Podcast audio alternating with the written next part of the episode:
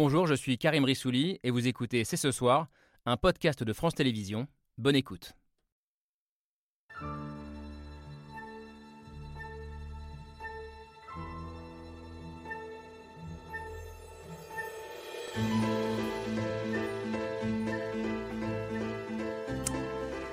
Bonsoir à toutes et à tous, soyez les bienvenus sur le plateau de C'est ce soir.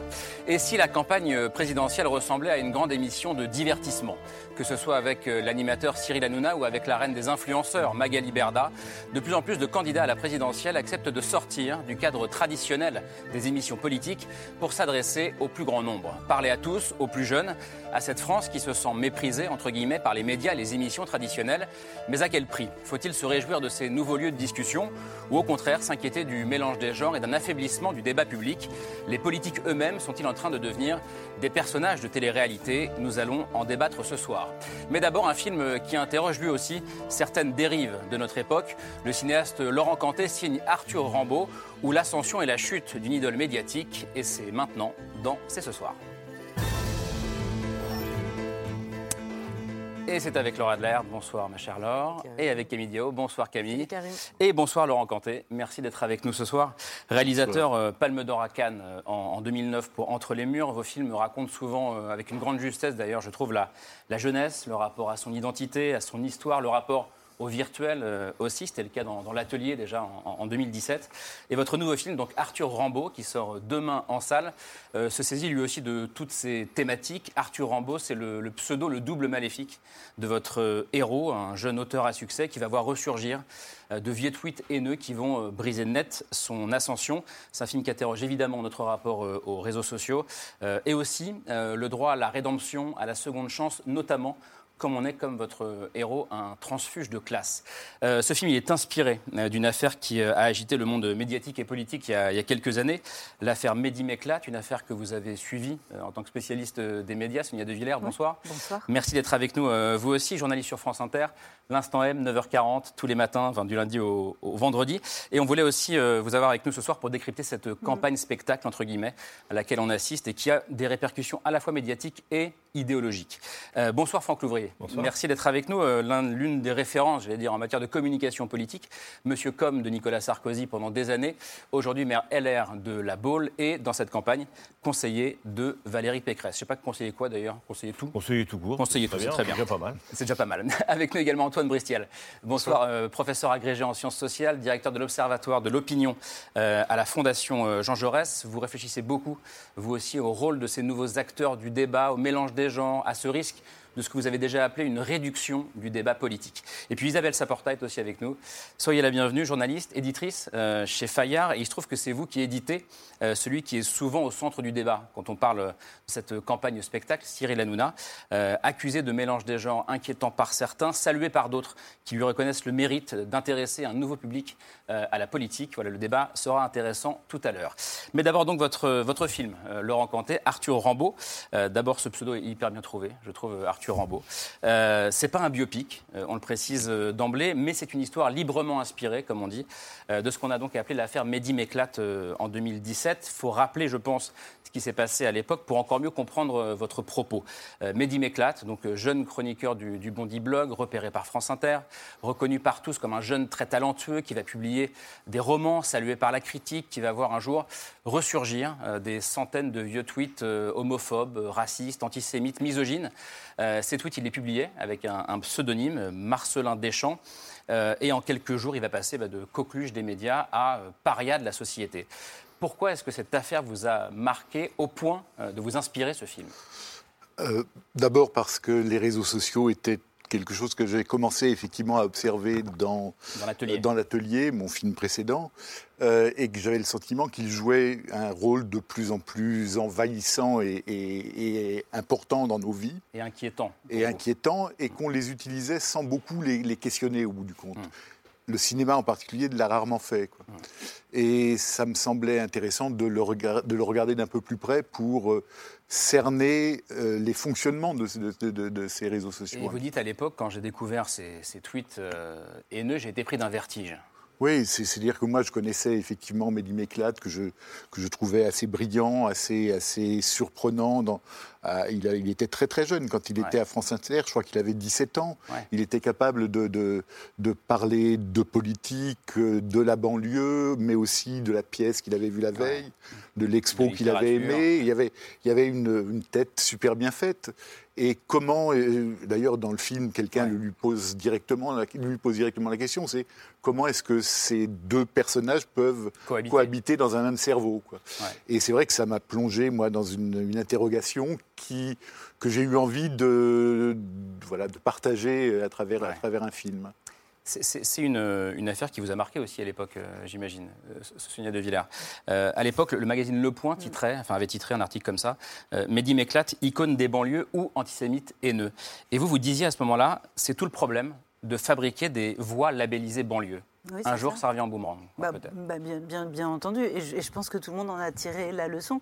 C'est-à-dire c'est bien le problème de fabriquer des icônes, c'est-à-dire mm. des gens qui font fonction d'eux au lieu d'être des êtres à part entière, c'est-à-dire comme nous tous, euh, complexes et plein de contradictions. Et, ça pointait aussi une forme d'hypocrisie de, des médias De euh, probablement de toute une intelligentsia parisienne qui n'a pas voulu voir, qui a découvert beaucoup trop tard, qui s'est pas rendu compte, nous-mêmes à France Inter, mais aussi dans les maisons d'édition, mm. mais, mais aussi à la télévision. Donc euh, oui, il y a eu une forme, euh, pas forcément d'hypocrisie, il y a eu une forme pendant longtemps d'ignorance et d'aveuglement. Alors revenons à la, fiction. Euh, Laurent Cantet, dans votre film, le héros ne s'appelle pas Mehdi Méclate, mais Karim D. Son double maléfique ne s'appelle pas Marcelin Deschamps, mais donc Arthur Rambaud. Titre du film qui sort demain en salle et on regarde la bande-annonce. Ah, voilà. C'est tout à fait mérité, hein. votre livre est vraiment très fort. Merci. Toi, t'as été très très bon. Hein. J'ai lu le beau livre de Karim D et ne rêve que d'une chose, qu'on me l'offre une seconde fois. Je change de statut là. Les éditions Glossier viennent de prendre connaissance des messages haineux rédigés par Karim D sous le pseudonyme d'Arthur Rambaud. Non, c'est pas que des tweets, ils sont relayés partout. Ces messages datent du moment où j'écrivais sous un pseudonyme. Arthur Rambaud, c'était de l'humour. Je dirige une maison d'édition et vous venez de torpiller vos ventes. C'est France Info, ils veulent Karim dans la matinale. Voilà, ça commence. J'ai l'impression que ma génération veut tout le temps être dans la course. Je suis devenu infréquentable, j'ai plus envie qu'on nous voit ensemble, d'accord? Ok, donc tu vois pas le troisième degré là-dedans. Ces messages là, ils veulent dire quelque chose, il y a un sens. Twitter, c'est une course comme une autre. C'est quoi toute cette merde que t'as dans la tête? Tweeter, c'est comme respirer. Un tweet, une respiration. Un tweet, une respiration. Attends, tu les connaissais ces messages? T'as même appelé les gens psy.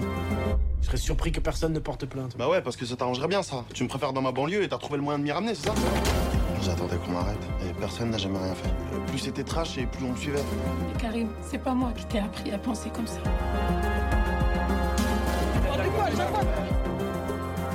C'est sûr qu'ils nous préféreront morts. Les écrivains, on les préfère toujours morts.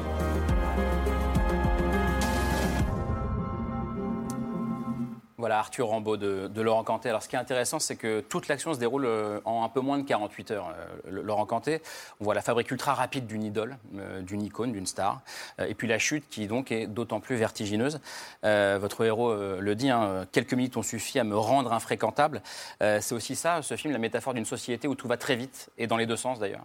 Oui, enfin, d'ailleurs, la forme du film euh, essaye d'épouser cette vitesse-là, cette, cette fulgurance des, des, choses qui arrivent sans qu'on, les, sans qu'on puisse même les, les en connaître l'origine.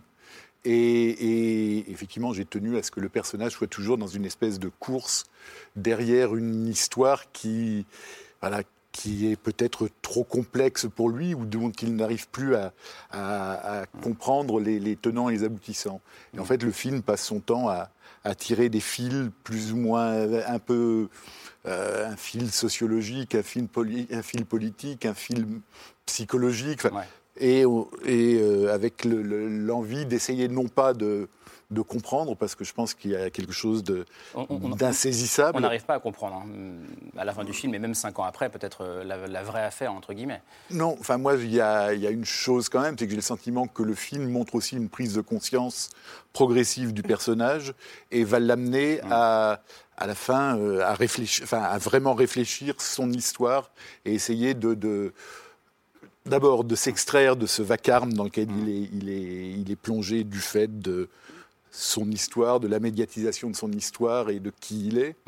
et, et, réfléchir et penser et se penser. Quoi. Et arrêter de penser que tweeter, c'est comme respirer, pour le coup.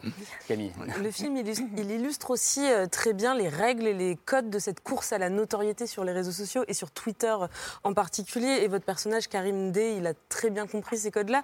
Il dit c'était la course euh, à qui serait le plus violent, qui serait le plus drôle, pour euh, expliquer pourquoi est-ce qu'il a publié ces messages. on va voir quelques-uns de ces, de ces tweets assez outranciers qu'il qui y a dans le film pour vraiment bien comprendre. Pas assez outrancier, Camille. Immonde. oui, immonde. Ah bah, oui, il n'y a pas besoin d'avoir des nuances. Mais c'est pour se, voilà, pour, se, pour se rendre compte de quoi on parle. J'ai choisi deux tweets. Le premier, c'est de l'apologie euh, du, du, terrorisme. Donc, il y a une certaine poésie dans le bruit de la Kalachnikov, hashtag attentat de Paris, hashtag Daesh. Euh, il y a aussi des tweets extrêmement euh, antisémites ou homophobes comme celui-ci où il dit euh, Je ne comprends plus, c'est les juifs ou les PD qui dirigent le monde. hashtag conspiration, Illuminati, n'importe quoi. en fait, Arthur Rimbaud, c'est un peu cette figure du troll. et le troll, c'est celui qui va jouer sur cette outrance, et c'est le mot que j'ai utilisé, parce qu'il y a une, sorte de prime à l'outrance sur les réseaux sociaux. Ça permet d'exister. Et il dit Plus c'était trash, plus on me suivait. Finalement, pour le troll, c'est pas le contenu qui compte, c'est la provocation, c'est ce qui permet de se faire entendre. Oui, alors euh, moi, c'est d'ailleurs, enfin, au-delà même des excès que, que, que, vous avez cités, qui, alors c'est moi qui ai écrit ces tweets, je, je, je, veux en, en, assumer la paternité avec mes co-scénaristes. Ça a été un, boulot. Vous dites ça a été terrible de le faire. Ça a été très très dur de le faire. Oui, on a passé des journées euh, où on avait, on avait un peu envie de, de euh, d'aller se coucher. Vous les avez écrits, mais ils sont plus ou moins similaires à des trucs, d'origine. Bien sûr. Euh, vous les avez réinventés, vous les avez reformulés. Vous vous en êtes, vous la êtes thématique et le contenu de... Mais, on peut aller trouver sur Internet hein, aujourd'hui. Euh. Mais, pour bien comprendre ce qui, ce qui était, pareil, ce qui vous révulsait, c'était que, quoi, que, que, des choses horribles puissent aussi sortir de votre cerveau? C'était quoi le Oui, enfin, c'était surtout de passer du temps à essayer de formuler ces, ces choses-là. Euh, mais pardon. Ce qui est, ce qui est euh, évident, c'est que euh, je pense que quand Arthur Rambaud les écrit, les mécanismes que vous décriviez font qu'il ne les conçoit pas comme des messages aussi percutants qu'ils le sont. C'est-à-dire qu'il est effectivement dans cette espèce de, de jeu sur les codes, des codes que d'ailleurs les, gens habitués à, Twitter décodent beaucoup, mieux que nous. Moi, j'ai fait plein de, débats avec des, lycéens en particulier, et certains me disaient, oui, je pense que si, j'étais tombé sur ces tweets-là, peut-être je les aurais retweetés parce que, évidemment, je sens le troisième degré, évidemment, je sens la provocation, et que, euh, ces règles du jeu-là euh, euh, sont tellement intégrées par certains que les mots n'ont plus, n'ont plus leur sens. Alors les règles du jeu ont changé, à mon avis, Laurent Cantet, et entre-temps, il y a eu une autre affaire retentissante qui est celle de la Ligue du LOL, et qui a permis quand même à tout un mm. chacun et au grand public de comprendre à quel point la twittosphère avait changé, à quel point la twittosphère a été une minuscule cour de récré. C'est ce qu'il dit d'ailleurs le personnage. Euh, voilà, euh, c'est ce qu'ils disent tous, hein, y compris aujourd'hui euh, Vincent Glade, qui a été Ils disent on est dans la cour de récré, et donc fallait faire rire, fallait choquer. Au dépend des femmes. Au dépend des femmes et d'autres. Euh, voilà. Donc une minuscule cour de récré. Après, la question est toujours la même, Karim Rissouli. C'est-à-dire que de tout temps, dans une cour de récré, euh, il y a ceux qui ont baissé la culotte des filles devant tout le monde et ceux qui ne l'ont jamais fait. Il y a ceux qui ont ricané quand les plus faibles se faisaient matraquer et ceux qui n'ont jamais ricané. Il y a ceux qui ont donné des coups et ceux qui les ont reçus.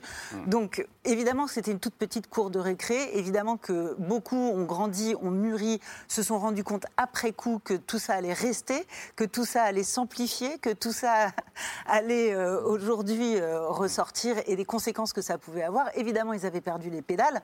Euh, il n'empêche qu'ils ont fait partie de ce petit club-là et que d'autres n'en ont pas fait partie. Ce que je veux dire clairement, c'est que le film ne cherche pas à absoudre le, le personnage de la responsabilité qu'il y a à écrire. il, y a cette, ligne de crête que vous assumez d'ailleurs. Oui, oui, oui, Vous dites, au nom de la complexité de, de, ce débat et de la nuance, je dois l'assumer, euh, n'en faire ni une victime ni un monstre, en gros. Oui. Bah, de toute façon, le monstre ne m'aurait pas intéressé. Le monstre, un monstre qui a écrit ça, bon, mm. il y, a une logique. Là, ce qui est, ce qui est vertigineux, c'est le, le contraste. C'est ça. Franck Lourier Je crois que bon, ce, qui est, ce qui est assez choquant, c'est d'essayer d'expliquer l'inexplicable. Parce que et, d'une certaine façon, on a le sentiment d'excuser l'inexcusable. C'est pas possible d'avoir des propos pareils, quelles que soient les périodes et quel que soit le moment. La, vraie différence avec aujourd'hui, c'est qu'il n'y a plus de droit à l'oubli.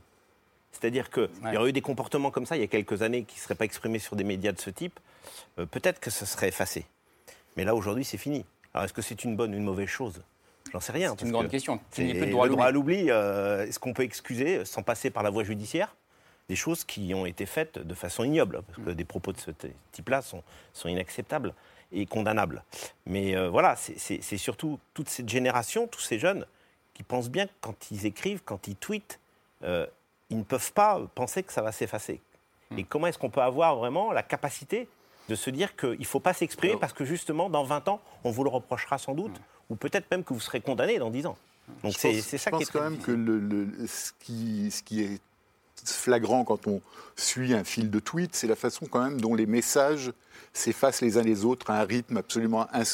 euh, insondable. on n'arrive même plus à lire le, le, message qu'on a envie de lire parce qu'un nouveau tweet vient le chasser. Donc il y, a une espèce de, sentiment là, d'évanescence du message qui vient d'être écrit. mais la force de l'écrit aujourd'hui, elle est plus forte que tout. Ah ben et, et qu'on sait très bien, la justice, elle se porte essentiellement sur l'écrit. Mhm. Euh, et que les décisions de justice, elles se font par rapport aux écrits, rarement aux propos oraux, parce que les propos oraux, vous ne les captez pas. Et malheureusement, euh, un compte Twitter, c'est de l'écrit. C'est un acte factuel. Nous, on le sait, euh, mais est-ce que cette génération-là l'a pris en compte? C'est une grande question. Je voudrais qu'on continue le tour de table, mais allez-y, Laura. Non, mais d'abord, il faut rendre hommage à votre travail, Laurent Canté, parce que, comme d'habitude, et dans le droit fil de l'atelier, vous continuez à essayer d'aborder les complexités de l'âme humaine. Mm. Votre film ne comporte aucun jugement moral et nous entrons à l'intérieur d'un mécanisme. Tout à l'heure, Sonia l'a dit, moi je pense que les responsables de la fabrication de Mehdi Meklat, ce sont les journalistes. Mm. Ce sont eux qui ont fabriqué une icône. C'est parce qu'il s'appelait Mehdi, c'est parce qu'il s'appelait Meklat, c'est parce qu'il habitait le 93 qu'on a tellement, je m'inclus dans les journalistes, qu'on a tellement voulu voir en lui une icône, un représentant d'eux, comme si on était représentant, un représentant parfait surtout. Parfait, parfait à tous les niveaux. Enfin, moi, je ne l'ai jamais hmm. trouvé parfait. Je n'ai pas trouvé son bouquin absolument formidable. Il a été avalé par ce mécanisme. Mais l'autre question que vous soulignez tout à l'heure, Franck, c'est le problème de la vérité, le problème des mots que vous abordez très très bien. Je crois, comme Franck Louvrier, qu'il y a des mots ineffaçables. Et je crois aussi que quand on prononce des choses, même si c'est sur des réseaux qui vont par définition être recouverts par d'autres mots, ces mots, ils sont conçus dans le cerveau, ils sont extériorisés par une fabrication, même sur Internet, et ces mots-là sont finalement la traduction d'une conception du monde. Et ça, c'est inexcusable. Alors, moi, je me suis vraiment posé la question en voyant votre film, Laurent Cantet, du face-à-face avec le petit frère, qui est euh, une, scène bouleversante, très bien écrite, magnifiquement jouée. L'acteur qui joue le petit frère, est vraiment, il mm. crève, il crève l'écran. Et en fait, au nom de quoi, à un moment donné, euh, les sans-voix d'une cité se reconnaissent dans ces tweets-là. Exactement. Je me suis vraiment posé la question comment vous en êtes arrivé là à, faire de ce petit frère un petit frère qui dit mais tu parlais en notre nom à nous. Ça, vraiment, je me suis demandé mais comment Comment vous en êtes venu là d'un point de vue euh, scénaristique? Euh, Moi, j'avais d'abord envie que le petit frère ramène une colère qui a dû être celle de, Karim au moment où il a écrit. cette colère-là, elle est, je ne veux pas la justifier, mais je peux la comprendre. il y a une, il y a une euh, sentiment de ne pas être désiré, de ne pas être, de ne pas avoir de place dans, dans, notre monde. Mais on s'en fout quand les gens disent des trucs antisémites. Non, non, mais, non, non, mais je, ne, je ne justifie pas l'antisémitisme du message. Je comprends la colère, pas la manière de l'exprimer. Voilà. Et après, je pense aussi qu'il y a que ce que je voulais montrer, c'est combien l'immaturité d'un très jeune homme, parce que le petit frère a, 14 ans, euh, fait que justement le décodage des messages euh, est, très différent. Il prend les choses d'abord au sens propre. Et puis aussi, il y a une, implication très très affective dans l'histoire. Ce, qu'il dit euh, au bout du compte, en, presque en pleurant, c'est mais alors qui est-ce que je peux suivre si je ne peux plus suivre mon frère? Oui, ça c'est très beau. Ça c'est très beau. C'est bouleversant. Après, l'idée que les sans-voix des cités se reconnaissent, pensent ça, se reconnaissent. Mais, on voit bien dans le film que tous ne pensent pas ça. Non, et c'est une histoire de génération. C'est pour ça que cette confrontation.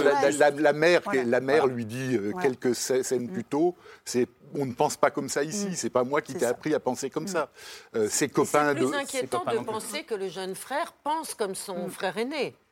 Et qu'il serait représentant d'une communauté de banlieue qui, qui prêche l'antisémitisme comme moyen de vivre le monde. Non, je pense que ce qu'on. Que Et la haine comme euh, va d'aimer comme à l'existence. Ce que, ce que j'espère aussi, c'est qu'on sent que cette, cette scène-là, pour le petit frère, est une vraie remise en question qu'il se débat dans une espèce de confusion mentale qui, est, qui est de l'ordre que, qui est à mettre sur le compte, je pense, de, sa très grande jeunesse, et puis de sa colère, une colère qui, qui, qui trouve son expression euh, là où il peut. Et cette scène, c'est aussi le moment, comme vous le disiez un petit peu plus tôt, de, de la prise de conscience où euh, le personnage de Karim, au début du film, il dit voilà, pour moi, ces mots, ils n'existaient pas. Je les lancés comme ça, c'est du troisième degré. Euh, et, tout d'un coup, il réalise euh, qu'il ne maîtrise pas la réception en fait des mots qu'on lance comme ça sur Internet et que, bah, son frère l'a pris au premier degré. Et enfin voilà, cette, cette, scène, elle est très forte pour ça aussi parce que vous questionnez justement le rapport entre ce, ce monde assez abstrait des réseaux sociaux et le, et le réel. Qu'est-ce qu'est-ce que ça vous inspire l'un et l'autre, euh, cette discussion Isabelle Saporta? Moi, je trouve que le problème, en fait, de n'en discuter que sur, au fond, euh, la thématique des réseaux sociaux, nous empêche de le penser sociologiquement sur la question des banlieues en général. Et pardonnez-moi, mais je pense que si les journalistes qui avaient euh, porté au firmament euh, cet auteur l'ont si mal pris après, c'est qu'en fait, ça leur aura renvoyé aussi une partie de ce que peut dire d'ailleurs l'extrême droite sur le fait qu'il existe euh, en banlieue effectivement un antisémitisme très fort, qui a été d'ailleurs démontré par la dernière enquête qui est sortie sur l'antisémitisme en France, où on se réjouissait qu'il n'y ait que 40% d'antisémites chez les moins de 50 ans et en gros 60% auparavant. Donc je veux dire, il y a aussi ça, c'est-à-dire qu'on peut ne pas regarder ça et on peut aussi le voir et l'entendre, l'homophobie aussi est prégnante. Donc je ne voudrais pas aussi que, sous le prétexte qu'on ne regarde que euh, quelque part l'instrument euh, qu'est ce réseau social, on ne pense pas à tout ce que sociologiquement euh, ça met au jour. Et, et voilà, et donc ça c'est un impensé, c'est un impensé de la gauche, et c'est ce qui nous embête. Pourquoi? Parce qu'en fait on se rend bien compte qu'effectivement les victimes d'aujourd'hui, ce sont les gens qui vivent en, banlieue. Mais ces victimes ne sont pas, entre guillemets, parfaites, effectivement. Il y a des antisémites et il y a des homophobes. Et au lieu de les juger, puisque la question n'est pas de les juger, la question c'est comment on fait pour faire évoluer ces mentalités. Mmh. Et moi, pour moi, le fond du problème, il est là. Euh, oui, je voudrais rajouter que euh, l'antisémitisme tel qu'il est montré euh, chez le petit frère, il, est, il ressemble à, à, beaucoup d'autres antisémitismes qui se développent ailleurs que dans les cités. Ah bah celui d'extrême droite n'est pas mieux, si ça vous non, non, mais non, non, non, au-delà de ça, le, le, le, le, phénomène du bouc émissaire, c'est quand même un phénomène bien connu. Euh, et les, le bouc émissaire, euh, malheureusement euh, historique, c'est quand même souvent les juifs. il, y a, il y, a des schémas comme ça qu'il ne faut pas juste faire porter à, au petit frère de, de, Karim. Antoine Bristiel. Je pense que quand on rentre dans une, dans une critique des médias, il ne faut pas seulement se focaliser sur la question des, des, réseaux sociaux, parce que c'est sûr que les, les, réseaux sociaux, Twitter, c'est un espace de toutes les outrances. Mais combien de personnes utilisent Twitter tous les jours? 6% des Français. Donc euh, derrière, je pense que, et c'est certainement ce que votre film fait, c'est d'avoir non pas seulement une critique des réseaux sociaux, mais aussi une critique de l'espace médiatique plus généralement, et de la façon dont on, on a besoin d'idoles, on a besoin de stars, on a besoin de créer des personnages qui sont euh, une incarnation de la perfection. Et le jour où on se rend compte que ce n'est pas le cas, il y a ce côté aussi extrêmement destructeur dans, dans, dans les médias. Et donc, euh, que ce soit sur cette thématique-là ou sur pas mal de thématiques à l'heure actuelle, on a l'impression que tous les problèmes sont, focalisés sur les réseaux sociaux. Alors qu'en fait, non, il y a énormément à déconstruire aussi dans les médias plus classiques. Ce film, il pose aussi la, question, je le disais en titre tout à l'heure, du droit à la rédemption, du droit à la seconde chance. Et Laure disait, c'est inexcusable. Après, est-ce que c'est Est-ce que ça veut dire qu'il n'y a pas le droit à la seconde chance? On va en parler dans un instant. Il y a aussi l'idée, euh, et je voudrais qu'on en discute ensemble, que quand on est un transfuge de classe qui a réussi à sortir de son milieu social défavorisé, comme c'est le cas de, votre personnage, et eh ben cette rédemption, elle est encore plus difficile. On en parle après le mail de Pierre Michel.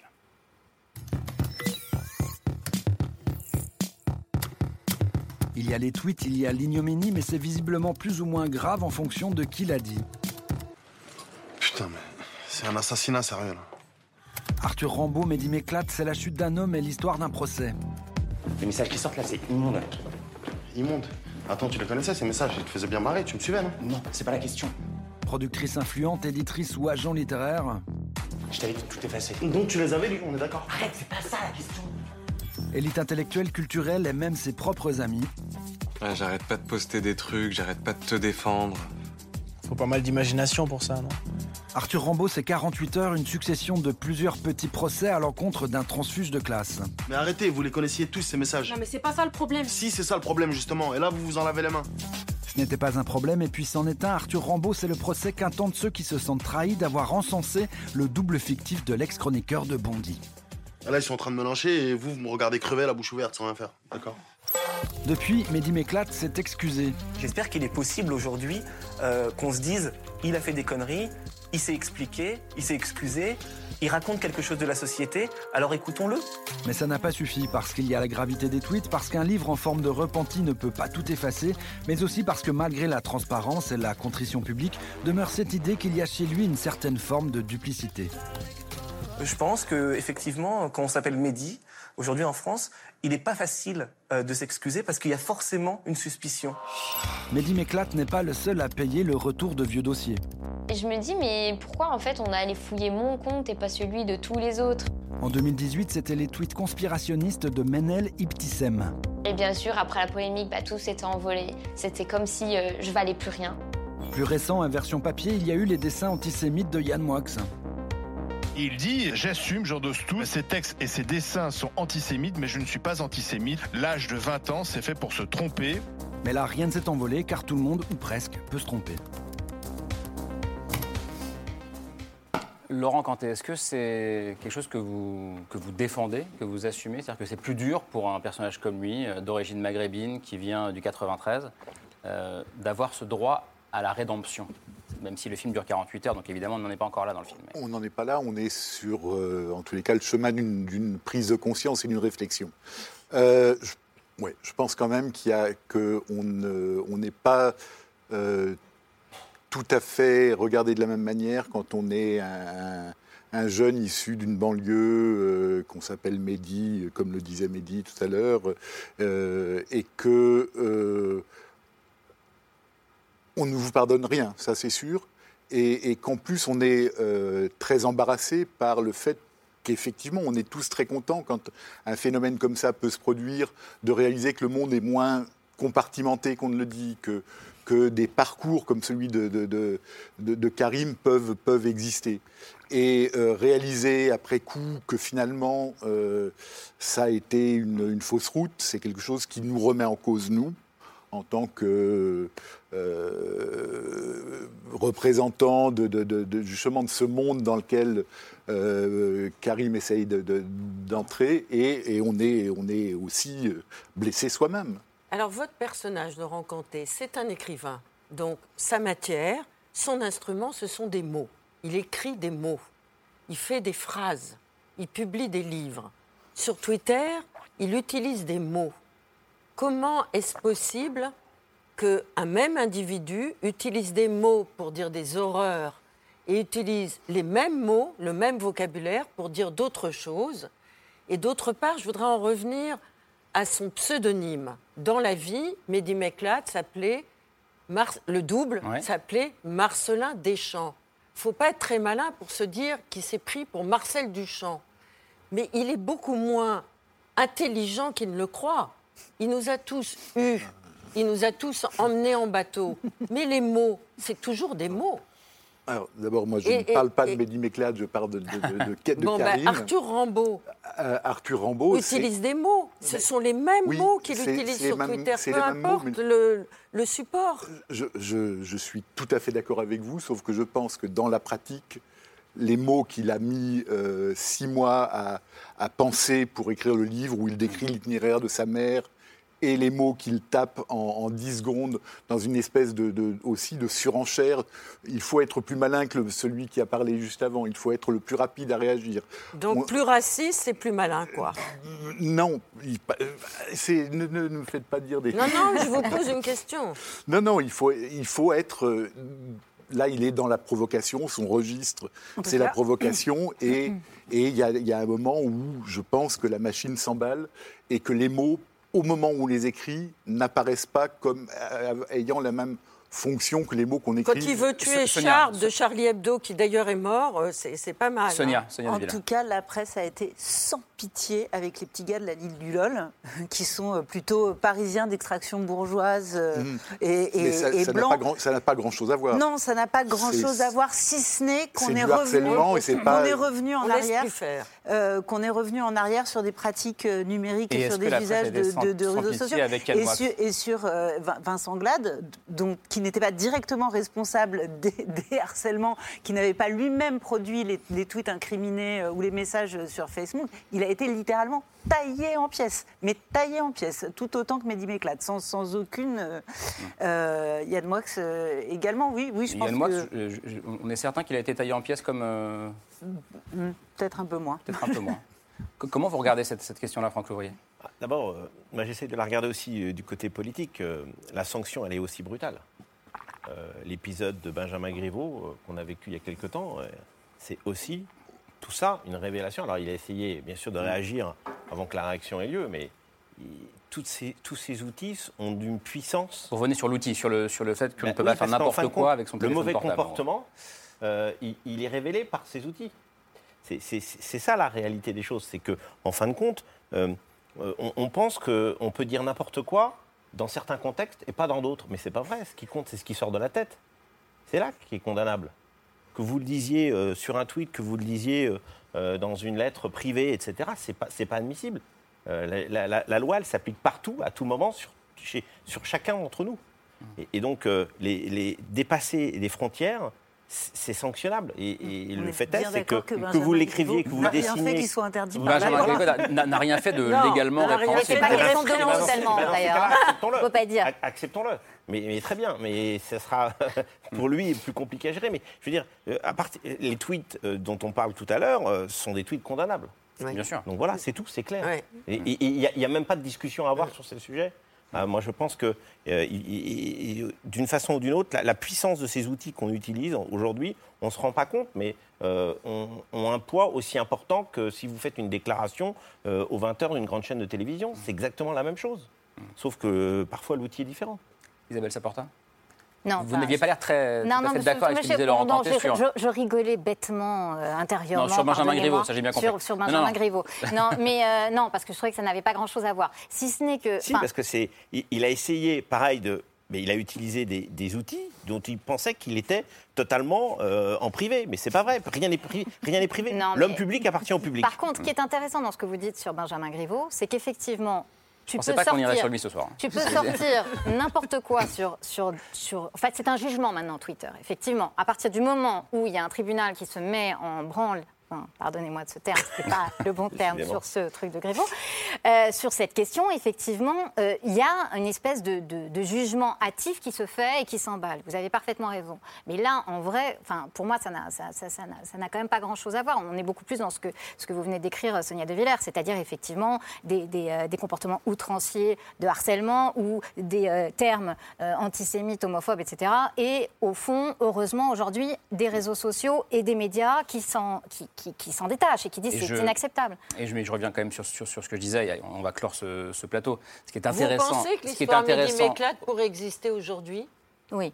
Bah, je vois pas pourquoi. Elle pourrait recommencer? Je pense. Bah il y a sûrement d'autres tweets à exhumer, d'autres personnes. ça, ça serait condamné. Pas de moi, je vous rassure, ne cherchez pas. Euh, je ne tweete pas assez. Euh, non, je disais juste, en tout cas, ce qui est intéressant aussi dans le film, c'est qu'on voit aussi à quel point euh, ce tranche-fuge de classe, parce que c'est une thématique quand même très intéressante, quand il dérape, non seulement il est condamné, et à juste titre, par le milieu qu'il vient, auquel il vient d'accéder, mais aussi par son milieu social d'origine.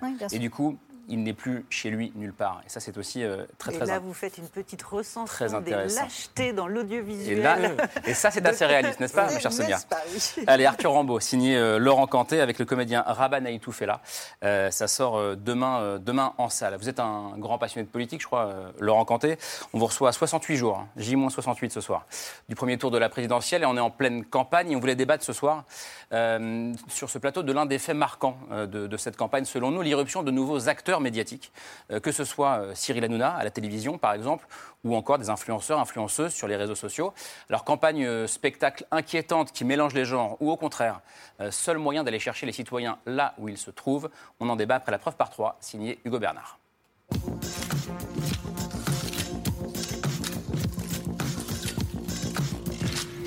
La preuve par trois commence par cette image. Une capture d'écran d'une émission de C8 prise le 27 janvier dernier et dans laquelle il y a Grantin, Cyril Hanouna. Cyril Hanouna, animateur télé phare de C8, arrivant en rockstar pour présenter un débat politique. Jean-Luc Mélenchon, merci Jean-Luc d'être là. Merci. Un show de plus de 3 heures avec des néons, de la musique et surtout du clash. Vous devriez réfléchir. La chose que vous avez sous les cheveux qui vous reste, ça s'appelle un cerveau. Ça sert à ça. Du clash et des dialogues où la forme prend le pas sur le fond. On n'est pas là pour prendre un cours d'histoire, messieurs, s'il vous plaît, merci. Je voudrais qu'on parle de l'islam. Résultat, dans cette image, il y a aussi grand 2, Jean-Luc Mélenchon.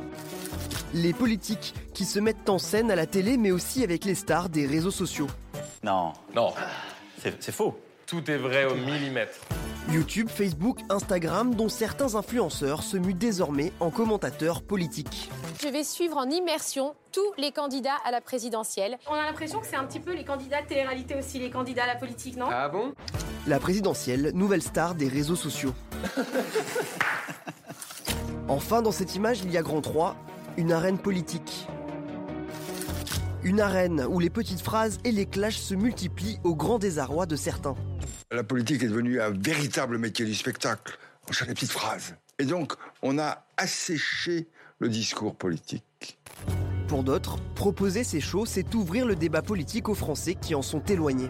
Euh, je pense que c'est des gens aussi qu'on a laissés, euh, ce sont pour moi les oubliés de la société, qui se disent, voilà, on va voter, c'est des votes contestataires. Moi, est-ce que je peux pas faire le lien entre eux et les puissants, ceux qui décident Une photo, trois détails et une question. La présidentielle de 2022 signe-t-elle l'avènement de la politique spectacle? Alors Franck Lovry, vous en avez vu pas mal des campagnes électorales. Euh, est-ce que 2022 euh, vous inquiète d'une certaine manière? Est-ce que c'est l'avènement de la politique spectacle Non, elle ne m'inquiète pas. La seule chose, c'est que ce n'est pas le même contexte qu'il y a 5 ans et ça en est encore moins que celui d'il y a 15 ans. Contexte médiatique, notamment? Pour la simple et bonne raison, c'est que les, les, tuyaux, comme on dit vulgairement dans le métier, euh, sont très nombreux et que vous avez la possibilité de vous exprimer de façon complètement différente et, avec des cibles différentes. Euh, le Graal, euh, il y a 20 ans, c'était de passer à la télévision. Mmh. Aujourd'hui, il y a peu d'élus qui ne passent pas à la télévision, avec mmh. les chaînes d'information continue, avec euh, tout ce qui se propose face à eux. Et, donc, il est, normal qu'aujourd'hui, on ait des, options, des versions différentes. La seule chose, c'est qu'il faut essayer que l'homme et la femme politique ne, ne soient pas, je dirais, ne décrédibilisent pas sa parole face à parfois des, émissions qui n'ont pas, qui donnent pas envie d'aimer la politique en fin de compte, et qui ne passionnent pas. Moi, je suis désolé, mais euh, je, trouve que Cyril Hanouna a tout à fait le droit de faire des émissions politiques, mais qui respectent la politique. Et que ce n'est pas, euh, pas un endroit ou c'est pas une arène où vous applaudissez à chaque fois qu'il y en a un qui envoie une punchline à l'autre. C'est pas ça. vous pouvez faire une émission politique avec Cyril Hanouna, mais en respectant le fond, parce qu'on parle de vote, en respectant les, mort, en respectant les codes, si je me suis. Les codes, si on veut, mais en tout cas en respectant la politique. C'est euh, quand vous parlez de sujets euh, militaires, vous, parlez de la vie et de la mort de certaines personnes. Hmm. Donc vous, vous, n'applaudissez pas quand vous avez dit quelque chose d'intelligent ou quelque chose qui, hmm. qui semble être euh, opposé à celui qui est face à vous. Donc il faut faire attention à ça, je veux dire. et ça, c'est la responsabilité à la fois des, des, acteurs politiques et puis aussi des médias. Antoine Bruxelles, vous avez le même regard sur ces nouvelles arènes euh, médiatico-politiques C'est vrai que dans, ce que vous dites avec la multiplication des tuyaux, c'est exactement ça. En fait, on a on a un phénomène qui n'est pas seulement propre à cette élection, mais qui court depuis 10 ou 20 ans, c'est qu'on a une multiplication des canaux pour s'exprimer sur, des questions politiques. Et donc, vous avez des émissions qui essayent, dans un univers de plus en plus concurrentiel, d'attirer l'audimat le plus important. Et pour attirer l'audimat le plus important, il faut des contenus qui sont de plus en plus spectaculaires. Donc ça, c'est la première chose. Vous allez avoir des, éléments qui sont beaucoup plus tournés vers le jeu politique, c'est-à-dire le commentaire de la course de petits chevaux entre les candidats, ou soit des éléments spectaculaires de clash, etc entre, entre des Parce qu'il y a une course à l'attention Parce qu'il y a une course à l'attention, vu que vous êtes en concurrence de plus en plus importante avec, euh, avec euh, les différents confrères. Et puis, euh, l'autre élément qui joue à côté, c'est, et pour reprendre les propos de Cyril, de Cyril Hanouna qui ne sont pas complètement faux, c'est que je pense qu'il ne faut pas dire que les Français ne sont pas intéressés par la politique et mm. que même les personnes des classes populaires ne sont pas intéressées par la politique. Ils sont pas, en tout cas, il y a une défiance envers les élites politiques. Et c'est clairement pas la même chose.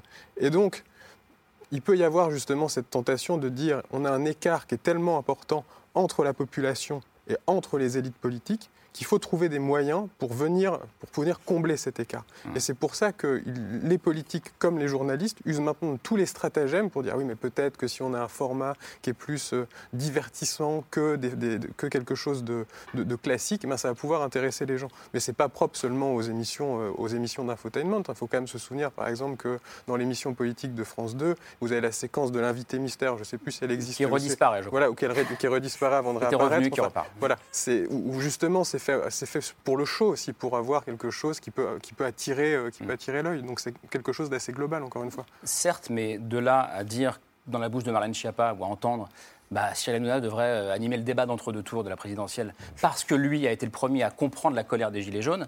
On passe, euh, on passe un palier là quand même, Sonia De Villers. On passe un palier, je ne sais pas. Moi, ce que je trouve, j'ai compté, je crois qu'il y a entre 25 et 30 rendez-vous télé, radio proposées aux candidats, aux principaux candidats à la présidentielle par semaine hmm. en France. C'est-à-dire que c'est absolument phénoménal. Et encore, j'aurais dit plus. Mais... Non, entre 25 et 30, et vous pouvez ajouter alors tous les formats des médias numériques, type Brut, Combini, Magali Berda, etc., etc. Donc là, ça les démultiplie. Et le, et le résultat, c'est quoi? Le résultat, c'est qu'il n'y a pas grand-chose qui imprime hmm. réellement, alors qu'ils sont partout, tout le temps. Ça, c'est une question absolument fondamentale. C'est que la parole, elle ne fait que se démonétiser et que le, comment dire, le discours euh, est de plus en plus confus. Pourquoi? Parce que comme il y a 30 rendez-vous par semaine, euh, multiplié par le nombre de mmh. candidats, imaginez le nombre d'interviews que ça donne. À chaque interview, chaque candidat répond au précédent, à ce qu'il a dit deux heures avant, la mmh. veille, l'avant-veille ou le week-end d'avant, parce qu'il faut compter les émissions du dimanche, que ça fait un feuilleton qui avance à toute allure, que pour le téléspectateur ou l'auditeur moyen, c'est absolument impossible à suivre. Donc ça fait une espèce d'écume ultra agitée, et le débat de fond là-dedans, il est extrêmement difficile à attraper, en effet. Franck Louvrier Bon, d'abord, tout le monde ne regarde pas toutes les émissions, heureusement, parce que je pense que tous les gens viendraient fous. C'est impossible. Euh, c'est pas possible en plus. En réalité, euh, c'est même un, grand problème. C'est-à-dire qu'on commence à se dire que euh, le téléspectateur de C8 ne sait absolument pas ce qui se passe sur France Inter. L'auditeur de, mmh. France Inter n'a pas la moindre idée de ce qui se passe chez Mediapart. L'abonné à Mediapart ne, voit plus du tout ce qui se passe sur France 3, etc. etc. Mais, mais ce, sont les bulles de filtre, les bulles de filtre appliquées à la réalité. Mais il y a des formats qui, vous citiez celui de Brut, qui est un excellent format, parce qu'il s'adresse à une population qui ne regardait pas souvent la politique mm. et, qui, de ce fait-là, pénètre, euh, je dirais, mm. euh, un environnement qui n'a pas l'habitude d'avoir des émissions politiques. Ce qu'il ne faut pas, c'est que les émissions politiques tirent vers le bas. Et puis le problème des formats courts qui se sont multipliés euh, ne permettent pas non plus l'homme politique sur la durée. C'est très difficile de durer très longtemps dans une émission politique. Il y en a eu quelques-unes, les 100 minutes pour convaincre, des, des émissions politiques qui duraient une heure et demie, deux heures. C'était des épreuves. Aujourd'hui, c'est plus facile de faire un format court quand même que de faire un format long ou très long. Et je pense que là, sans doute, le service public notamment, euh, s'honore à faire des émissions longues parce que c'est une épreuve, une preuve intellectuelle, une épreuve physique, de, pouvoir tenir sur la longueur. C'est une épreuve pour les téléspectateurs. Et, une épreuve pour les téléspectateurs et une épreuve aussi pour les journalistes qui doivent garder l'audience. Donc tout ça fait qu'on doit continuer. Hein, mais c'est intéressant parce que pour le coup, il y a des émissions euh, sur, France, sur France 2 qui euh, font des scores euh, inférieurs à celles mhm. faites par Cyril Hanouna sur, sur C8. C'est pour ça qu'ils y vont. Enfin, je veux dire, on peut dire ce qu'on veut de, Cyril Hanouna, mais si Mélenchon, qui après s'est dédié à regretter d'y avoir été, y, est allé, c'est parce qu'il savait qu'il y aurait un score. Il n'a pas, regretté d'y être allé pour c'est parce qu'il pense qu'il a été euh, maltraité par rapport mais enfin, au deal initial. En même temps, c'est tout à fait ce que, ce que dit euh, Sonia De Villers, c'est que ça lui permet de faire la semaine dessus à Mélenchon. C'est remarquable en termes euh, d'existence médiatique. Il n'y a pas que Cyril Hanouna qui a fait ça. Marc-Olivier Fogiel a lancé le premier octogone Mélenchon-Zemmour avec ce score incroyable sur BFM. Donc on voit bien aujourd'hui, si vous voulez, moi je veux bien qu'on découvre aujourd'hui la politique spectacle, mais au fond ça a toujours été de tout temps. Et aujourd'hui le spectacle, effectivement, qu'on puisse le déplorer, c'est hélas Éric Zemmour qui le fait. Oui, mais on ne la découvre pas, la politique spectacle. Je, suis bien passé pour le bah, savoir. Bien ce que... J'ai même organisé une émission euh, de Nicolas Sarkozy. C'était Marc-Olivier Fogiel. On ne peut pas plaire à tout le monde. Hmm. C'était, je pense, le premier homme politique qui faisait cette émission-là.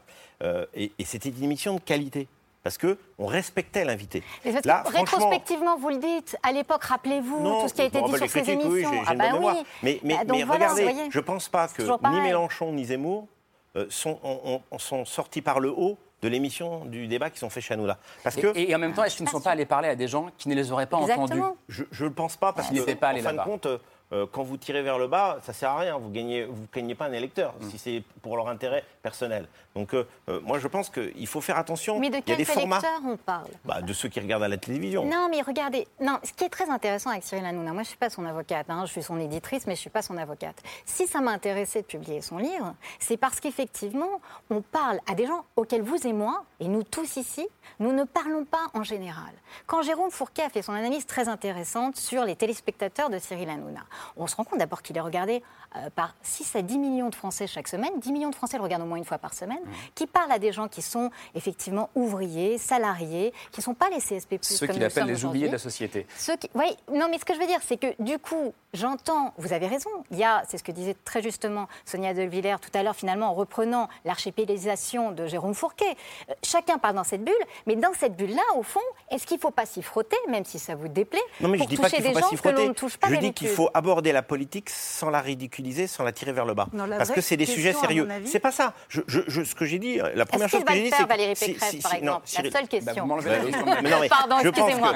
Cyril Hanouna, s'il veut faire de la politique, il n'y a pas de problème. S'il veut être journaliste politique, au contraire. Mais attention, c'est une matière, que, une matière qui n'est pas du divertissement. Est-ce qu'elle va y aller, Valérie Pécresse? Bah, je, je pense qu'elle doit y aller si c'est pas pour se retrouver dans une arène et qu'il mais, ce, mais, mais ce sera la même arène. J'en sais rien. Il y a une grande question. Si vraiment il le veut, il faut qu'il l'accepte. Euh, est-ce qu'Emmanuel Macron va y aller chez Cyril euh, Hanouna C'est ce que tout le monde suis sûr que oui. Il adorerait J'aimerais qu'il accepte les débats. Parce que je pense que la politique d'aujourd'hui, c'est pas la boutique d'il y a 15 ans ou d'il y a 30 ans, il faut accepter les débats. on, est dans, on, est, on est dans Au moment où on se parle, il n'accepte pas les débats avant le Il n'accepte pas bah, les, une débats. Et, et, ça va être l'un des problèmes et ça va pousser à la spectacularisation des autres émissions et des autres formats. C'est-à-dire tant qu'il n'y aura pas de débat entre les candidats, y compris avec Emmanuel Macron et Marine Le Pen a déjà tué le jeu en disant s'il n'y a pas Emmanuel Macron, nous, on n'y va pas, eh bien il va falloir pousser et muscler tous les face-à-face à la, à la BFM. On peut, aller, on peut aller encore plus loin. Oui, on peut aller, on peut aller encore plus loin. Et moi, je suis assez d'accord avec, euh, avec Isabelle Saporta, c'est-à-dire, oui, là, il y, a il y a un terrain, il y a un vivier de téléspectateurs absolument formidable. Et oui, on pourrait... Et donc euh, des lecteurs et donc des lecteurs, absolument. Euh, des apostrophes, des, lecteurs. voilà. le problème, c'est est-ce que chez Cyril Hanouna, on fait de la politique? En fait, c'est ça la vraie question. Est-ce que c'est le jeu démocratique? Est-ce que c'est un débat démocratique? Est-ce que Cyril Hanouna politise tous les sujets de société dont il mmh. s'empare ou est-ce qu'au contraire il les dépolitise? Moi j'ai tendance à penser qu'il les dépolitise. Moi j'ai tendance à penser qu'il n'y a pas de débat démocratique chez Cyril Hanouna parce que oui, il s'empare de questions politiques de toutes les questions politiques, avec beaucoup de, courage, avec euh, il y a une vraie variété, il y a une vraie vivacité, il y a une capacité de réaction extraordinaire dans cette émission, il y a une vraie capacité d'empathie et d'écouter des gens qu'on n'entend pas ailleurs, qui a d'ailleurs filé au moment des, Gilets jaunes une sacrée claque à tout le reste des médias, ça a été obligé de secouer tout le monde. Le problème, c'est que chez Cyril Hanouna, on réduit tout à un débat pour, contre. C'est dans l'ADN de l'émission. Au hmm. départ de TPMP, Touche pas à mon poste, où on parlait de télé et pas de société, il y avait des pancartes. Je zappe, je mate. Les pancartes ont disparu. Enfin, le je zappe, je mate. Les pancartes sont toujours là, non? Les pancartes sont. C'est pour contre. Et puis tout ça est accompagné avec les réseaux sociaux, parce que Isabelle Saporta a raison, la politique spectacle, la télévision, etc., les dérives, on en parle depuis en réalité 30 ans, 40 ans, je crois.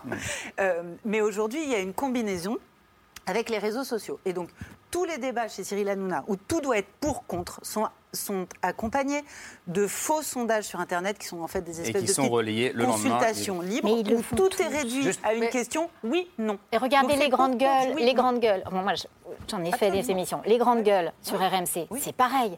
C'est oui, non, et chacun est dans son rôle. Quand j'étais sur BFM, euh, pardon de citer une autre chaîne, avec, euh, avec Marshall, on était censé faire chacun une minute et voter pour ceux qui avaient parlé avant en disant oui, non, vous êtes pour ou contre. Moi, je me suis retrouvée trois fois là-dedans. Je me suis dit, mais c'est pas possible parce que où est la nuance? Et donc, tu te sens. Mais donc, ce que je veux dire, c'est que c'est la société qui est comme ça aujourd'hui. C'est les réseaux sociaux. Je voulais parler d'un philosophe qui, à l'aube des années 60, il s'appelait Guy Debord. Bah il avait écrit un livre qui s'intitulait La société du spectacle. Nous sommes en 2022. il avait bien raison. Et pourquoi la politique ne ferait pas ne ferait-elle pas partie d'une forme de spectacle? Antoine eh, Toute la société est atteinte par Non, parce que la politique, c'est pas un divertissement.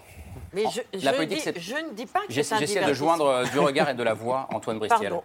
Justement. Bah, sur, le, ce que vous disiez sur euh, le... La dépolitisation. Oui, la dépolitisation. Oui, je pense que Cyril Hanouna fait de la politique parce que c'est pas seulement quand on parle des... Pro... Enfin, on fait de la politique absolument tout le temps, finalement. Même là, on est en train de faire de la, de la politique. Par contre... Comment on en fait Ça, c'est quand même une question, parce que quand on regardait, par exemple, le, débat entre Zemmour et Mélenchon, on avait l'impression que la seule question qui préoccupait les Français, c'était l'islam et l'immigration, quand même. Donc ça, c'est un premier point. Après, sur... Euh, quoi les Français votent? Pour euh, prendre ma casquette d'agrégé euh, de, cette question-là, les, personnes votent en fonction des valeurs qu'elles peuvent avoir sur certains, sur certains enjeux, comment elles se positionnent sur ces questions-là, mais indéniablement, et d'autant plus dans une élection comme l'élection présidentielle française, qui est hyper personnalisée, elle vote en fonction des images des candidats. Et sur ces images-là, il y a une tension qui est toujours présente entre il faut que ce soit quelqu'un qui soit proche de mes, préoccupations et proche de moi-même, mais il faut quelqu'un qui ait aussi la stature d'un président de la République. Et c'est un peu ça le danger aussi pour tous ces candidats de passer dans ce type d'émission-là, c'est que certes, ça peut apporter un côté proximité, mais par contre, sur le côté euh, stature d'un représentant politique, je ne suis pas sûr que Mélenchon et Zemmour en sortent grandis. Après, s'ils finissent tous par y aller, euh, ils perdront tous en stature ou ils gagneront oui, C'est peut-être la démocratie.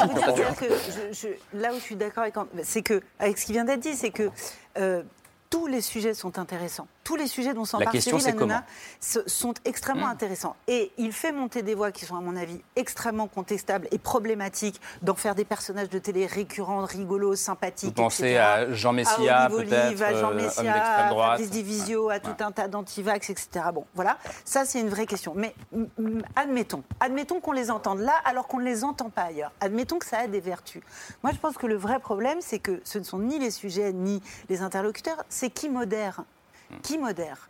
C'est-à-dire, c'est quelqu'un qui modère en faisant fi, en n'ayant profondément rien à cirer de toutes les règles du débat politique, dont vous parliez, Franck Coulurier, ou même du débat journalistique. D'accord? Rien à cirer. Donc, on laisse passer des contre-vérités gigantesques sur la pandémie ou sur les vaccins. On, on brûle des passes sanitaires sur le plateau, etc. Et puis, comment dire? Cyril Hanouna, il est d'une honnêteté incroyable. C'est ce qui fait sa grande qualité. Donc il dit face caméra à qui veut l'entendre que lui, il a une préoccupation, c'est le spectacle et l'audience. Il ne s'en est jamais caché. Mm. C'est le roi de l'audimat.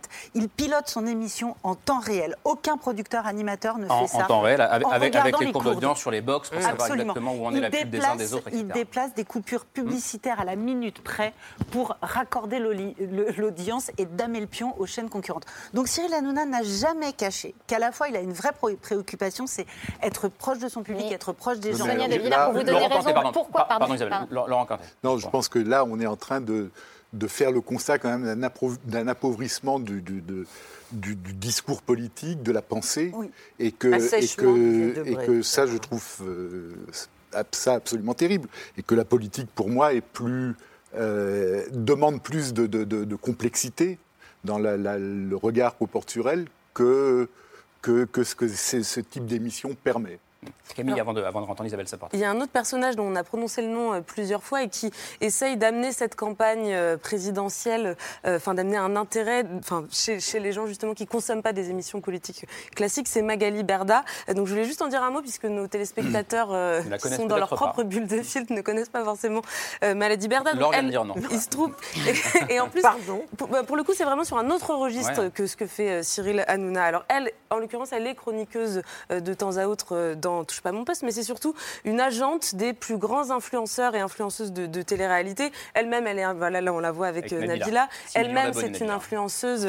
Elle a un million de followers sur Instagram et désormais, elle se lance dans une forme de journalisme politique, je mets des guillemets, euh, puisqu'elle a lancé sur euh, sa chaîne YouTube une émission où elle va passer 24 heures en immersion avec chacun euh, des candidats à la présidentielle. Alors le, la première émission, c'était avec Éric Zemmour, c'est sorti il y a une dizaine de jours. Jean-Luc Mélenchon, ça, sort, ça sortira c'est vrai. mercredi. Et en fait, ce qui est intéressant, c'est la manière dont elle présente sa démarche.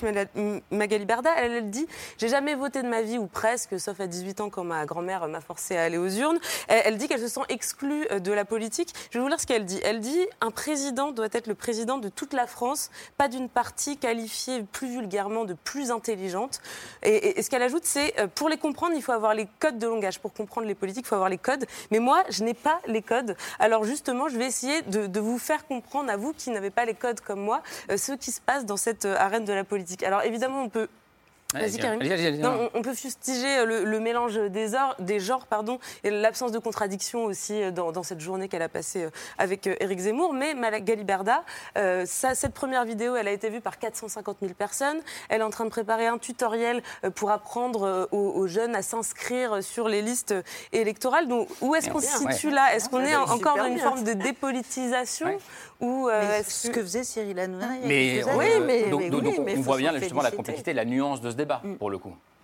Non, mais moi en plus, je, voulais juste rebondir sur ce que disait euh, très intelligemment Sonia De Villers tout à l'heure. Le, vrai hein. truc, c'est que non, mais c'est que on ne se connaissait pas. Non, on se connaissait pas de fait. Donc on ne peut même pas dire que ce soit un renvoi d'ascenseur. Euh, c'est que en fait, pourquoi ils y vont, ces politiques? Vous dites vous-même, il est là avec l'audience. Mais parce que ça fait de l'audience. Mm. Si vous voulez, moi, je veux bien qu'on fasse de, ces hommes et femmes politiques des, êtres incroyablement vertueux. S'ils vont au match de catch, c'est qu'ils savent que ça paye et que ça fait de l'audience et que là, ça fait de l'audience plus que sur les émissions politiques traditionnelles. Donc, si vous voulez, il y a aussi ça. C'est-à-dire qu'ils leur vendent effectivement de l'audience potentielle, du spectacle. Ils se disent que cette prise de risque vaut peut-être ça. Et après, vous ne pouvez pas en fait, reprocher à l'animateur euh, qui dit venez chez moi, je vais faire le spectacle, il y aura de l'audience, euh, de faire le spectacle et de faire l'audience. Il, y a une autre conséquence. il y a une autre conséquence, c'est que la décrédibilisation des politiques dans l'opinion publique, et nous avons un agrégé de droit dans ce plateau, pas de, droit. Eh ben, ou de droit ou de sociologie, enfin bon, un grand, un grand spécialiste, la décrédibilisation des politiques évidemment, elle augmente avec la participation des hommes politiques dans cet assèchement du débat, cette absence de perspective, d'argumentation. Et, toute la question est de savoir et, tout ça euh, forme une même idée. Toute la question est de savoir dans quel contexte on veut faire le débat, c'est tout. Et je pense que euh, à un moment donné, le téléspectateur, il doit avoir envie d'écouter et pas uniquement envie de voir. Vous savez, la télévision, elle s'écoute avec les yeux. Il faut faire très attention. C'est que autant votre posture que ce que vous dites est écoutée. Même parfois, votre posture est plus regardée que ce que vous dites. Et, donc de ce fait-là, il faut faire très attention à ces émissions parce que peut-être qu'au premier abord, ça vous fait plaisir parce que vous avez fait de l'audience. Mais je peux vous assurer qu'à l'arrivée, l'accident, il peut être aussi brutal parce que les gens vous disent, mais vous êtes un clown en fin de compte.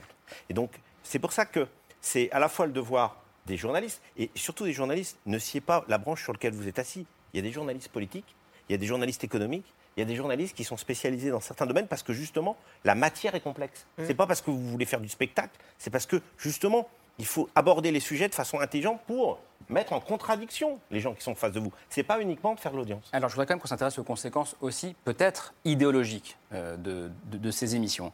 Euh, la question qui monte, euh, c'est, bon, un, mélange des genres qui peut pousser aussi une forme de, relativisme, c'est-à-dire tout se vaut, tous les sujets se valent. Et puis deuxièmement, au clash, parce que pour faire de l'audience, eh ben, il faut du clash. Et est-ce que tout ça n'est pas un formidable ascenseur, entre guillemets, pour l'extrême droite. Euh, c'est l'une des questions qui monte en ce moment, Sonia De Villers. Alors, c'est pas l'une des questions bah, qui monte, c'est que. C'est l'une des questions C'est que pour une fois, euh, la recherche s'en est emparée. Voilà. C'est que c'est un grand vide, je peux vous dire. Ça fait huit ans que j'anime une émission sur l'actualité des médias à France Inter. C'est un grand manque en France. Et euh, nos universitaires et nos chercheurs ne s'occupent pas assez de cette question et ne s'occupent pas assez, avec assez de sérieux. et beaucoup moins que les anglo-saxons. Le CNRS l'a fait. Le CNRS l'a fait. 230 heures de touche pas à mon poste décortiqué, alors avec des chiffres, des analyses et des statistiques. Mm. Ça n'est que la moitié du travail. L'autre mm. moitié sera publiée euh, au mois de juin. Et on va regarder un graphique, hein. on, va, regarder ce que ça donne. Donc 230 heures d'émission regardées et 45% de temps d'antenne, pas de temps de parole, hein, de temps d'antenne. Euh, on parle d'Éric Zemmour. 22% euh, pour Emmanuel Macron, 7% pour Marine Le Pen, et après c'est euh, Picrocolin, pour pas citer d'anciens présidents de la République. Des chiffres qui sont démentis par Cyril Hanouna, à ceci près que Cyril Hanouna, lui, a mis en avant les chiffres qui sont les chiffres comptabilisés par le CSA pour la chaîne C8. Donc évidemment que la chaîne C8, avec son appui politique. 31% pour Mélenchon qui est en tête. Hein. Exactement. les chiffres sont totalement différents. Euh, qu'est-ce qu'il faut comprendre alors eh ben, Qu'est-ce qu'il faut comprendre? Il faut comprendre qu'on peut avoir quand même assez confiance dans le, comptage du, CNRS, que ça, que ça profite globalement à l'idéologie d'extrême droite, qu'au sein de la famille de l'extrême droite, c'est Éric Zemmour qui en sort grand gagnant, que le comptage du CNRS est assez intéressant parce que contrairement au CSA, euh, ils ont pris en compte tout un tas de youtubeurs identitaires, de youtubeurs hmm. patriotes, etc., qui sont les nouvelles stars de la fachosphère. Et à partir du moment où ils déclarent leur soutien euh, à Éric Zemmour, on les a euh, intégrés. donc, de toute façon, quand je vous disais que tout est réduit à une forme de pour, contre, de oui, non, qui s'en sort? Qui s'en sort Mécaniquement, sur un plateau, qui s'en sort Des gens qui parlent très bien, c'est pas les bons clients. C'est carrément les showmen, les showwomen. Ah, c'est pas les bons clients. Et qui ne s'embarrassent pas de la nuance. Et qui ne s'embarrassent pas de la nuance. Antoine Brestiel. Alors, juste pour euh, tempérer un peu ce que vous dites sur le côté qu'on n'a pas ce type d'analyse. En fait, on les a. Peut-être qu'elles ne sont pas médiatisées, mais c'est la recherche fourmille d'enquêtes qui sont faites comme euh, par, Claire Secaille, c'est la, chercheuse qui a fait ça. Je peux vous assurer que la méthodologie est complètement euh, valide. par exemple, ce qui est aussi montré par la recherche, un peu sur ce même type de thématique, c'est que si vous prenez en compte de quoi parlent les journalistes quand ils s'intéressent à la politique, est-ce qu'ils parlent d'enjeux politiques quand ils traitent une campagne électorale, c'est-à-dire la position de tel ou tel candidat sur telle position, ou est-ce qu'ils parlent de jeux politiques, c'est-à-dire de la course de petits chevaux entre les candidats? Et ce qu'on montre, c'est que, enfin ce que la recherche montre, c'est qu'il y a une surreprésentation des questions de jeux politiques par rapport aux enjeux politiques. Ce qui montre, ce qui peut aussi créer une sensation que quand on parle de politique institutionnalisée, on parle juste du, jeu entre quelques personnes qui ne concernent pas vraiment les, enjeux de, la société. Donc euh, il y, a, aussi toute cette thématique-là euh, à prendre en compte. Franck Louvrier, je crois qu'il faut, que je vous libère. Vous avez, vous avez un rendez-vous. Merci beaucoup d'être venu. Merci en tout cas. C'était un plaisir. Merci, merci, d'avoir été là. Euh, Isabelle Saporta, sur cette question, euh, quand on voit ce temps d'antenne accordé à, à, Éric Zemmour, par exemple 45 plus 7, c'est comme 52% accordé à l'extrême droite dans ses émissions. Est-ce qu'on dit d'une certaine manière, bah oui, cette France existe, donc il faut lui parler euh, où il y a un déséquilibre démocratique pour le coup? Moi, enfin, pardonnez-moi, mais j'ai l'impression de ne voir Zemmour, enfin, de le voir partout, quoi, en fait. C'est-à-dire que j'entends, et je ne remettrai certainement pas en cause le, comptage qui a été fait euh, par, par, par, cette chercheuse, mais je vous dis, j'ai l'impression de le voir partout.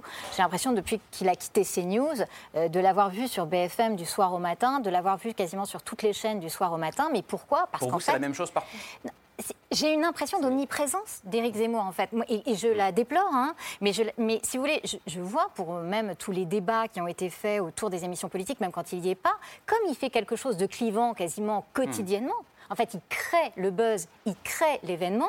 On se retrouve tous à commenter Zemmour en permanence. Mais enfin, en permanence pour tout. Il y avait est-ce qu'il va y aller, est-ce qu'il va pas y aller? Bon, bah, on a parlé de ça pendant des semaines. Après, il y avait euh, sa, compagne, pas sa compagne, la Paris Match, pas Paris Match. On a reparlé de ça pendant des semaines. Euh, il fait euh, son clip d'entrée en campagne en mettant des bouts d'archives de, qu'il n'a pas validé. On reparle de ça. Vous voyez ce que je veux dire? Ce qu'il a, Le problème qu'on a, et moi, moi c'est dommage que Franck Louvrier soit parti, c'est qu'au fond, je trouve qu'au les autres politiques, alors comme ça, je vais redire que je suis la compagne de Yannick Jadot, comme ça, ça ne vous sera pas reproché euh, auprès de vos téléspectateurs. Ah bon Voilà. Euh, c'est que je trouve que les autres politiques, au fond, ne font peut-être pas assez le show, finalement. C'est-à-dire que moi, ce qui m'embête, c'est que ce soit pas Yannick. les thématiques d'extrême droite qui fassent le show. J'aimerais qu'on soit finalement, qu'on soit capable de faire le show sur que les écolos Mais bien réussissent à sûr. faire le show. pour Mais, le coup. mais- mais les écolos, les socialistes, la droite traditionnelle, au lieu d'être là à faire le parangon de vertu en disant Ah, il ne faut pas qu'on aille dans ce genre d'émission, Bah, C'est-à-dire que Anne allez-y. Hidalgo Mais- l'a payé très cher. C'est-à-dire Anne Hidalgo les a pris de haut. Et il y a un Hidalgo bashing, alors que qu'on entend régulièrement parce qu'on se moque d'elle, c'est l'éternelle perdante, et en plus elle a massacré Paris, et en plus ceci, cela. Euh, Il y a un Hidalgo bashing permanent, et, et Claire Seca, la chercheuse du, du CNRS, l'a bien, mis- l'a bien mis en lumière. Et après, on en parlait avec Michael Fessel, euh, philosophe, euh, la semaine dernière, sur un autre plateau. Pas simple de faire le show sur le féminisme, sur l'écologie, sur l'antiracisme. C'est peut-être moins simple que Regardez sur une Roussel. thématique plus clivante. Il faut que. Roussel, il fait le show. Les fromages. Allez, on passe à, à la liste de C'est ce soir. C'était passionnant. Liste de C'est ce soir.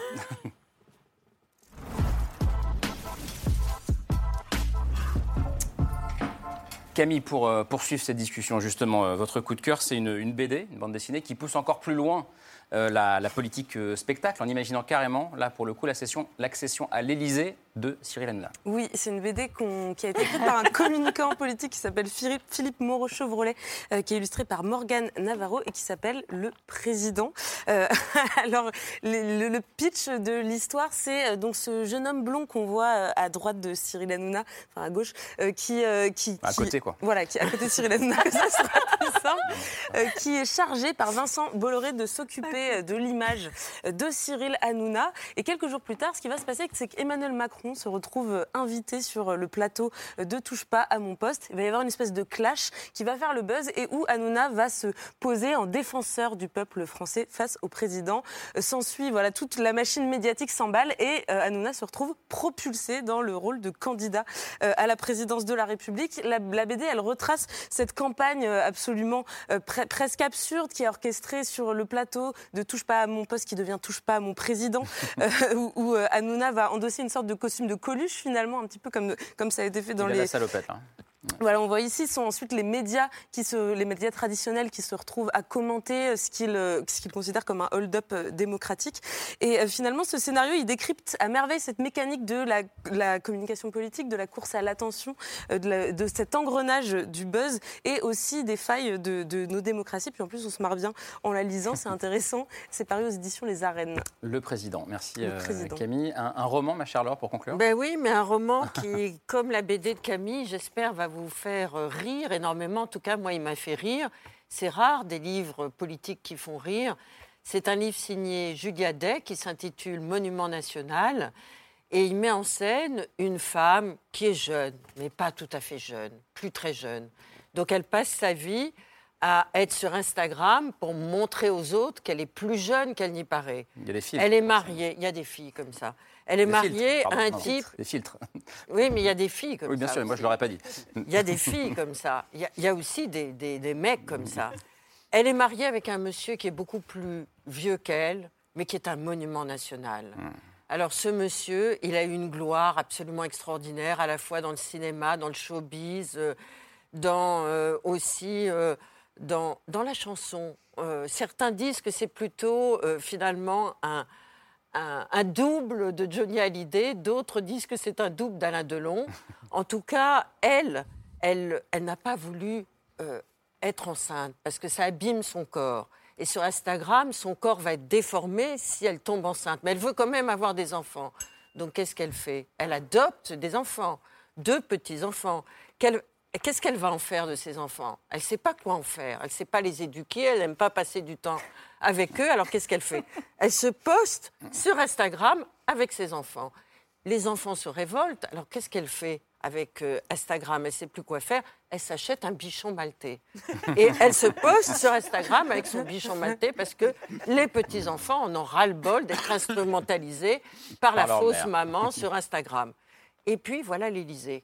Voilà que le monument national est invité à l'Élysée. Brigitte est là.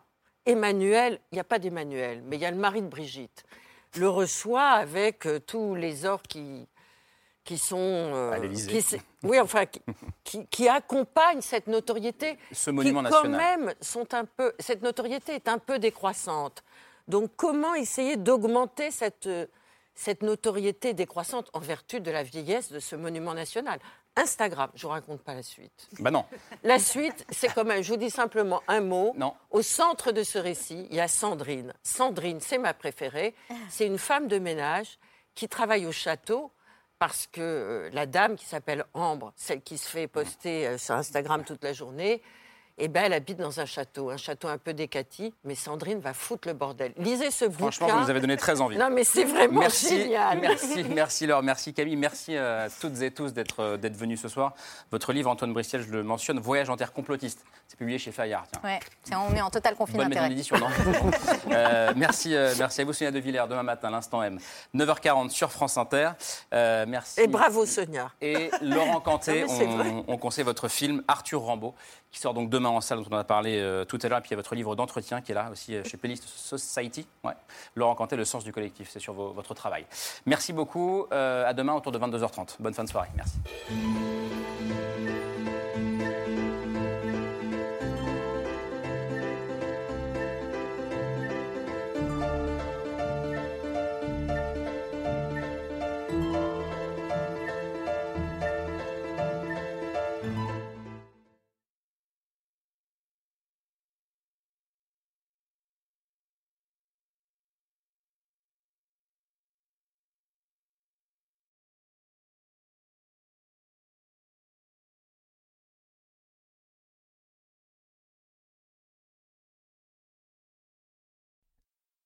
C'était C'est ce soir, un podcast de France Télévisions.